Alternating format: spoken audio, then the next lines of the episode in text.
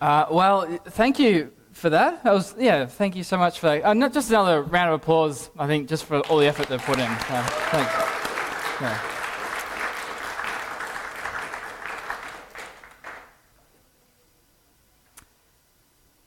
Well, they, the children have so adequately shared so many uh, wonderful prophecies of the coming of Jesus Christ as God's Son. Many prophecy that spoke about uh, the coming of the King, uh, written many hundreds of years before Jesus came and walked this earth. Uh, and now, for, as we head into uh, a sermon, I'd love to share a sermon with you now. Um, I wanted to turn again to one of those prophecies that were read before uh, from the book of Isaiah. As we consider the significance of Jesus coming into the world and how he brought light in the darkness. And so, for our scripture reading uh, today for the sermon, I'll be reading from Isaiah chapter 9, verses 1 to 7. Can I invite you to turn to, the, uh, turn to that passage in your Bibles?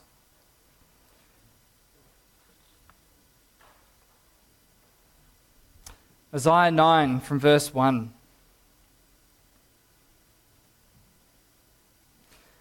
But there will be no gloom for her who was in anguish. In the former time, he brought into contempt the land of Zebulun and the land of Naphtali. But in the latter time, he has made glorious the way of the sea, the land beyond the Jordan, Galilee of the nations. The people who walked in darkness have seen a great light. Those who dwelt in a land of deep darkness, on them has light shone. You have multiplied the nation, you have increased its joy. They rejoice before you, as with joy at the harvest, as they are glad when they divide the spoil. For the yoke of his burden and the staff of his shoulder, the rod of his oppressor, you have broken as on the day of Midian. For every uh, boot of the trampling warrior in battle tumult, and every garment rolled in blood will be burned as fuel for the fire. For, for to us a child is born, to us a child is given, and the government shall be upon his shoulder, and his name shall be called Wonderful Counselor, Mighty God, Everlasting Father, Prince of Peace of the increase of his government and of peace, there will be no end. On the throne of David and over his kingdom, to establish it and to uphold it with justice and with righteousness from this time forth and forevermore. The zeal of the Lord of hosts will do this. Uh, that is the reading of God's word. Uh, can I just pray now? I invite you to pray with me as we. Uh, as I open up the scriptures for us this morning, let's pray. Uh, Lord Jesus, we thank you uh, for your word. We thank you uh, that we can turn to it to hear of the hope of the gospel. Holy Spirit, we pray that you would indeed speak to us now uh, through your word as we consider the true significance of how you fulfilled these words that have been prophesied here. And as we consider the miracle of your incarnation and what that miracle means for God's people. As we consider the salvation that you secured for us and how you saved us from out of darkness and transferred us into your wonderful kingdom of light. Father, we pray this in Jesus' name. Amen.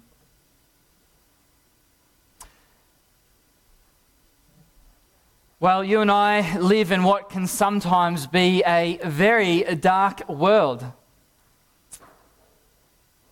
Since the October 7 attacks on Israel, uh, n- numerous stories have been emerging of uh, f- hearing from the hostages of what some of the things they endured while in captivity. Uh, many in that time and, and continuing today have been taken hostage over in Israel. There were young children to adults as well, old and young. And there have now been many hostages recovered and many others that still remain in captivity. Some left alone with limited food, water, and hygiene, threatened at gunpoint, some even beaten, and w- much worse treatment for some that's terrible to even consider. Understandably, many in those situations describe their experiences as hell on earth. Whatever one's opinion is today of the Israeli and Gaza conflict, I'm sure all of us can agree that the conflict like this tells us that there is something terribly broken in our world today.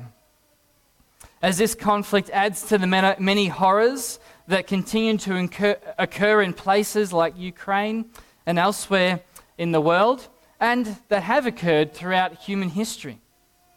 Now, in God's grace, you and I live in a country today that is not directly intertwined in war. But that doesn't mean that we are not without troubles of our own.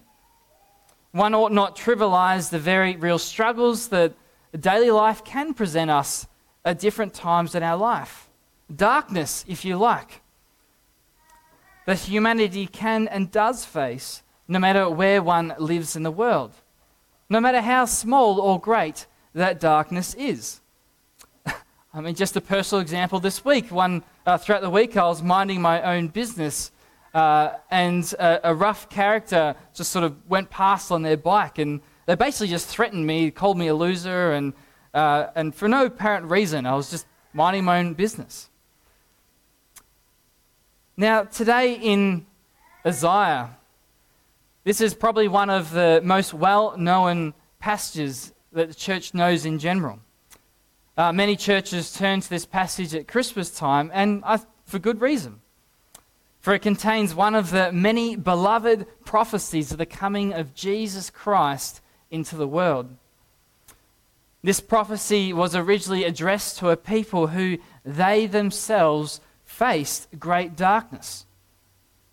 As we consider their situation today, God is going to teach us too what it means for us to face the darkness of this world with God's help through the gospel. As we learn how deep that darkness really is, but also that there really is light at the end of the tunnel for God's people, enabled to experience God, God's light in the face of darkness. And so, as we consider our passage here this morning, uh, and what does it mean to really uh, experience God's light? Uh, I want to consider what is the path to experiencing God's light? And the path to experience God's light begins with truly facing and acknowledging the depths of the darkness that exists in this world. But not only that, it involves truly recognizing our complete inability to overcome it ourselves. Uh, who are these people in our passage that fa- face this gloom and darkness? Who, if you look at chapter 8, the, the chapter before it, are said to be a people who have no dawn, who pass through the land greatly distressed and hungry, a people in distress and in the gloom of anguish. While the prophet Isaiah here is addressing uh, ancient Israel uh, as they existed many years ago, hundreds of years before the coming of Jesus. What is the true nature of the darkness that they faced? Well, on the surface level, in, one, uh, in a very real way, it included the experience of outer darkness, circumstantial darkness. Isaiah is addressing a people who were on the brink of being invaded by the ancient Assyrian nation to the north.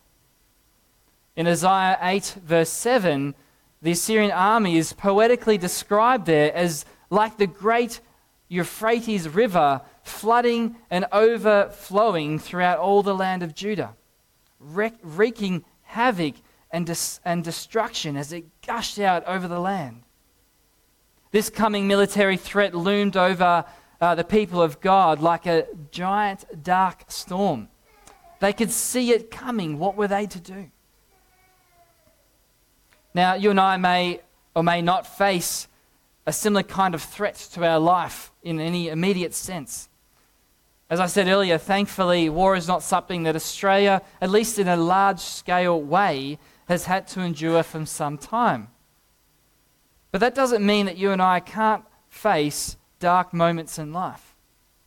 I wonder if you can think of a time in your own life where circumstances have felt completely overwhelming or overpowering. How did those times make you feel? And if you are here today a believer, what effect did those times have on your faith? Maybe you're here today and are presently going through some struggle or difficulty. Such times can make the Christian wonder where is God in this struggle? Is he kind of sleeping at the wheel? But that wasn't the only darkness that this people faced. Their outward experience of darkness was matched by internal darkness. At this point of Israel's long history, the people of Israel had fallen into deep apostasy and idolatry. Having set aside, uh, having been set aside as God's chosen people, a people treasured, uh, a, a, a possession of God among the nations, they had rebelled. They had turned their backs on God, and as such were proving to be a people who were in deep spiritual darkness. Rather than to seek God's face in the face of nationwide calamity, seeking the Lord in repentance and faith, even then they would refuse to come to Him. Again, in the previous chapter, in verses 19 to 20, there it speaks of the people inquiring of mediums and necromancers for spiritual guidance rather than seeking out God above. I mean, these were people who were in the dark tunnel, and instead of heading towards the light, they were running deeper into that darkness. Now, in today's world, 2,000 years later, uh, we still have quite overtly dark forms of spirituality that are akin to what Isaiah was speaking of here in chapter 8.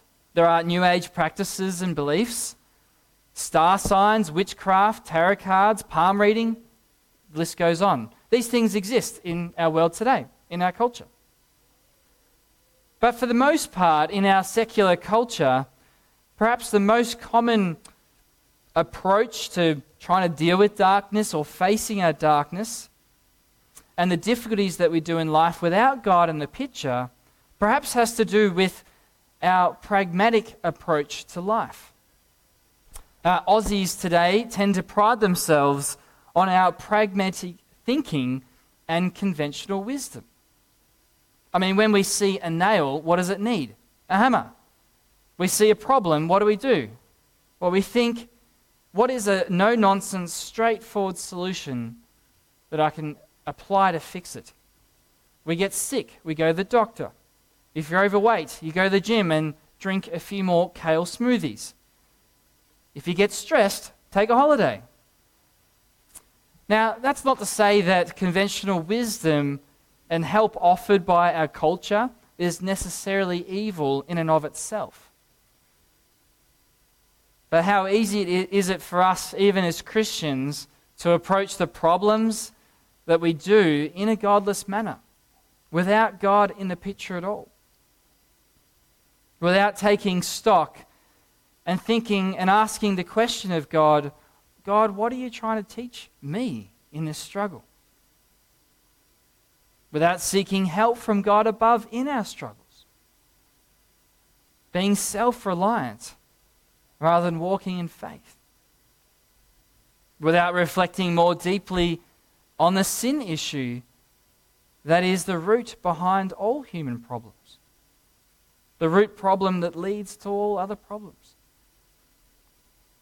Without, in our darkness, allowing it to paradoxically build a greater yearning for us in the eternal life that we have to come, where all troubles will indeed be finally done away with. God doesn't promise us that our problems will immediately go away if we become a Christian.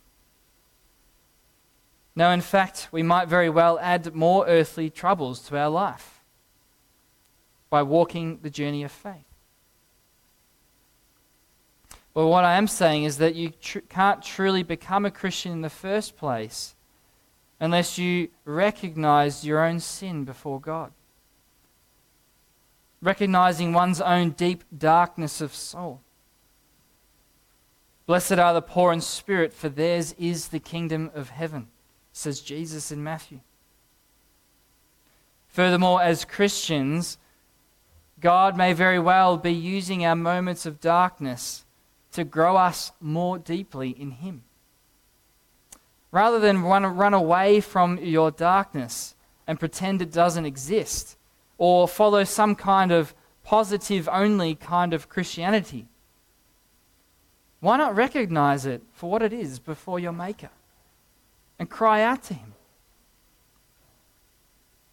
Churchgoer, what darkness in your life, outer or inner darkness, do you need to bring before, your, before the heavenly throne this morning and seek God's help? So that's the first thing that we learn from Isaiah 9 here, within its broader context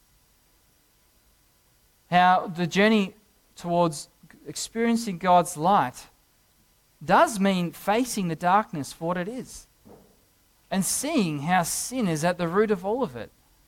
That spiritual darkness is what leads to all other darkness. To experience God's light, we also need to, uh, yeah, we also need to come to the light. Our passage encourages us to do in order to experience God's goodness. So, over against facing the darkness, our passage calls us to come to Jesus, the source of all light. Light that God's people really can experience now. Uh, our passage speaks of the coming Messiah bringing joy where there is anguish and oppress- oppression by enemies. Uh, this Messiah is said to be a wonderful counselor, a mighty God, everlasting Father, Prince of Peace. These are, are wonderful titles and um, speak of his nature, of what, what kind of uh, Messiah he would be. Are, these are wonderful, well known titles uh, in churches. It speaks of this Messiah taking up the mantle of the Davidic throne and establishing God's everlasting kingdom. 700 years later, Jesus came to fulfill these words. Born amongst his people, Jesus, Savior of the world, was Emmanuel, God with us. God the Son coming to dwell amongst us, taking upon and adding to himself our human likeness. Early in his ministry, Jesus taught, preached, and miraculously healed the sick amongst these same tribal areas of Zebulun and Naphtali in the northern parts of Israel that were conquered by the Assyrians and cast into exile those years prior. And Jesus, having died on the cross and miraculously rising again from the dead, conquered the powers of darkness. Satan, sin, death in itself. This is the hope that the gospel message tells us. As Christians, we can be a people of hope. And having defeated the powers of darkness on the cross, Jesus ascended back into heaven to take up his heavenly throne. And from there, Jesus now rules from on high. Christ is king. And so, with these wonderful reality in mind that Jesus is right now sitting on the throne, because that is a present reality, the Christian through Christ, who sends forth his Spirit, can be a people of joy and peace in the now knowing that whatever darkness you and I face, we can be a people that say, Christ is King. We really do have supernatural help. A number of years ago, a Russian man uh, named Anatoly Bugorski saw a great light. Uh, he was a particle physicist. Part of his job was to maintain equipment on a particle accelerator. Now, if you don't know what that is, that's fine. It's just a, basically a big machine that smashes tiny atoms t- together. Kind of sounds a bit fun, right? Well, one day he was working on the equipment, and it was reported that he saw a bright flash, brighter than a thousand suns. It turns out that he had accidentally put his head in the path of the fast moving beam in the particle accelerator with particles um, traveling near the speed of light. Now, it's quite miraculous in some ways. He, he did suffer many medical issues, but remarkably, he survived, and I believe is still alive today into his old age. in a spiritual sense and in a positive sense. Knowing God in Christ offers the hope of eternal light, brighter than a thousand suns, joy and peace in a dark world. Knowing that Christ has overcome the grave. Christian, do you know something of that joy and peace today? Is Christ shining brightly in your heart this Christmas season. 1 Peter 1 8 says, Though you have not seen him, you love him. Though you do not see, now see him, you believe in him and rejoice with joy that is inexpressible and filled with glory. In Philippians 4, Paul says, Do not be anxious about anything, but in everything by prayer in, and supplication with thanksgiving, let your requests be made known to God, and the peace of God, which surpasses all understanding, will guard your hearts and your minds in Christ Jesus. Christian, what troubles your heart this day, this Christmas season? What darkness is beating you down? Will you renounce your self sufficiency to overcome it yourself? Will you place those things into the hands of Jesus, your loving Savior? And remember, Christ is King. But not only does Jesus and the knowledge that Christ is King in heaven give us joy and peace in the now, as Christians, this knowledge means we can also be a people of hope. When we walk this earth, uh, when he walked this earth, the crowds and many of Jesus' disciples wondered if Jesus would be crowned king amongst them. They wondered if he would cast aside the Roman rulers who oppressed them in their day. But Jesus didn't. Instead, he was mocked beaten, and killed by them, adorning a crown of thorns and headed to the cross. And while today Jesus is in heaven, waiting for the time he chooses to come again, we too will continue to face the kingdom of darkness in this world. Although reigning from on high, the time has not yet come when the powers of darkness will be totally subdued. A bit like the people then in our passage, we too are called to exercise patience and perseverance and wait. The time of complete peace has not yet arrived. When all oppression will stop, when all war will cease, when our sinful nature will be totally transformed in its entirety. And we see God's glory for what it is not only in our hearts, but with our eyes. For the Christian, there really is light at the end of the tunnel.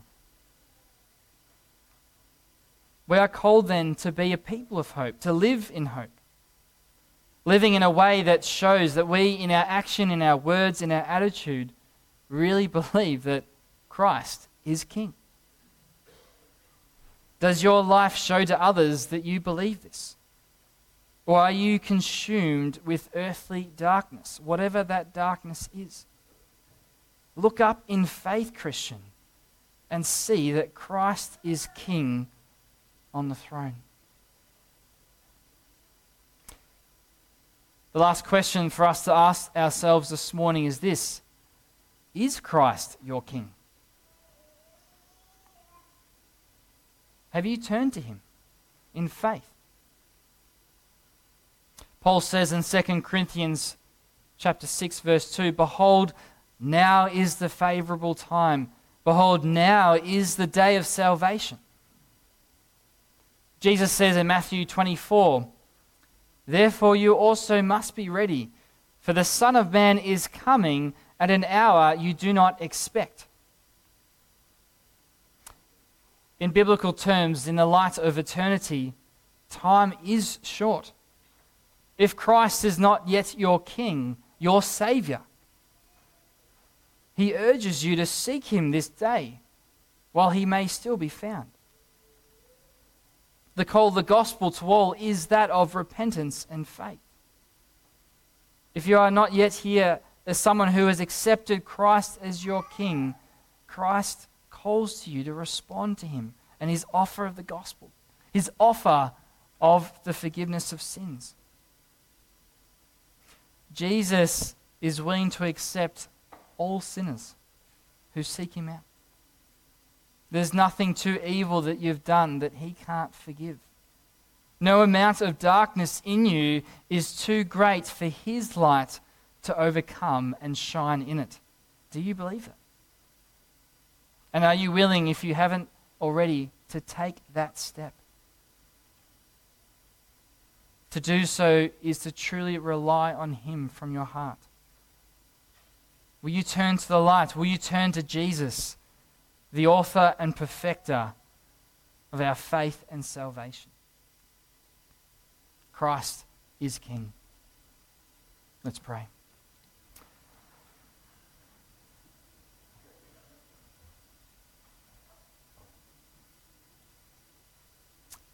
Heavenly Father, we thank you uh, that you have fulfilled these words that we've read here today. That you did come to seek and save the lost.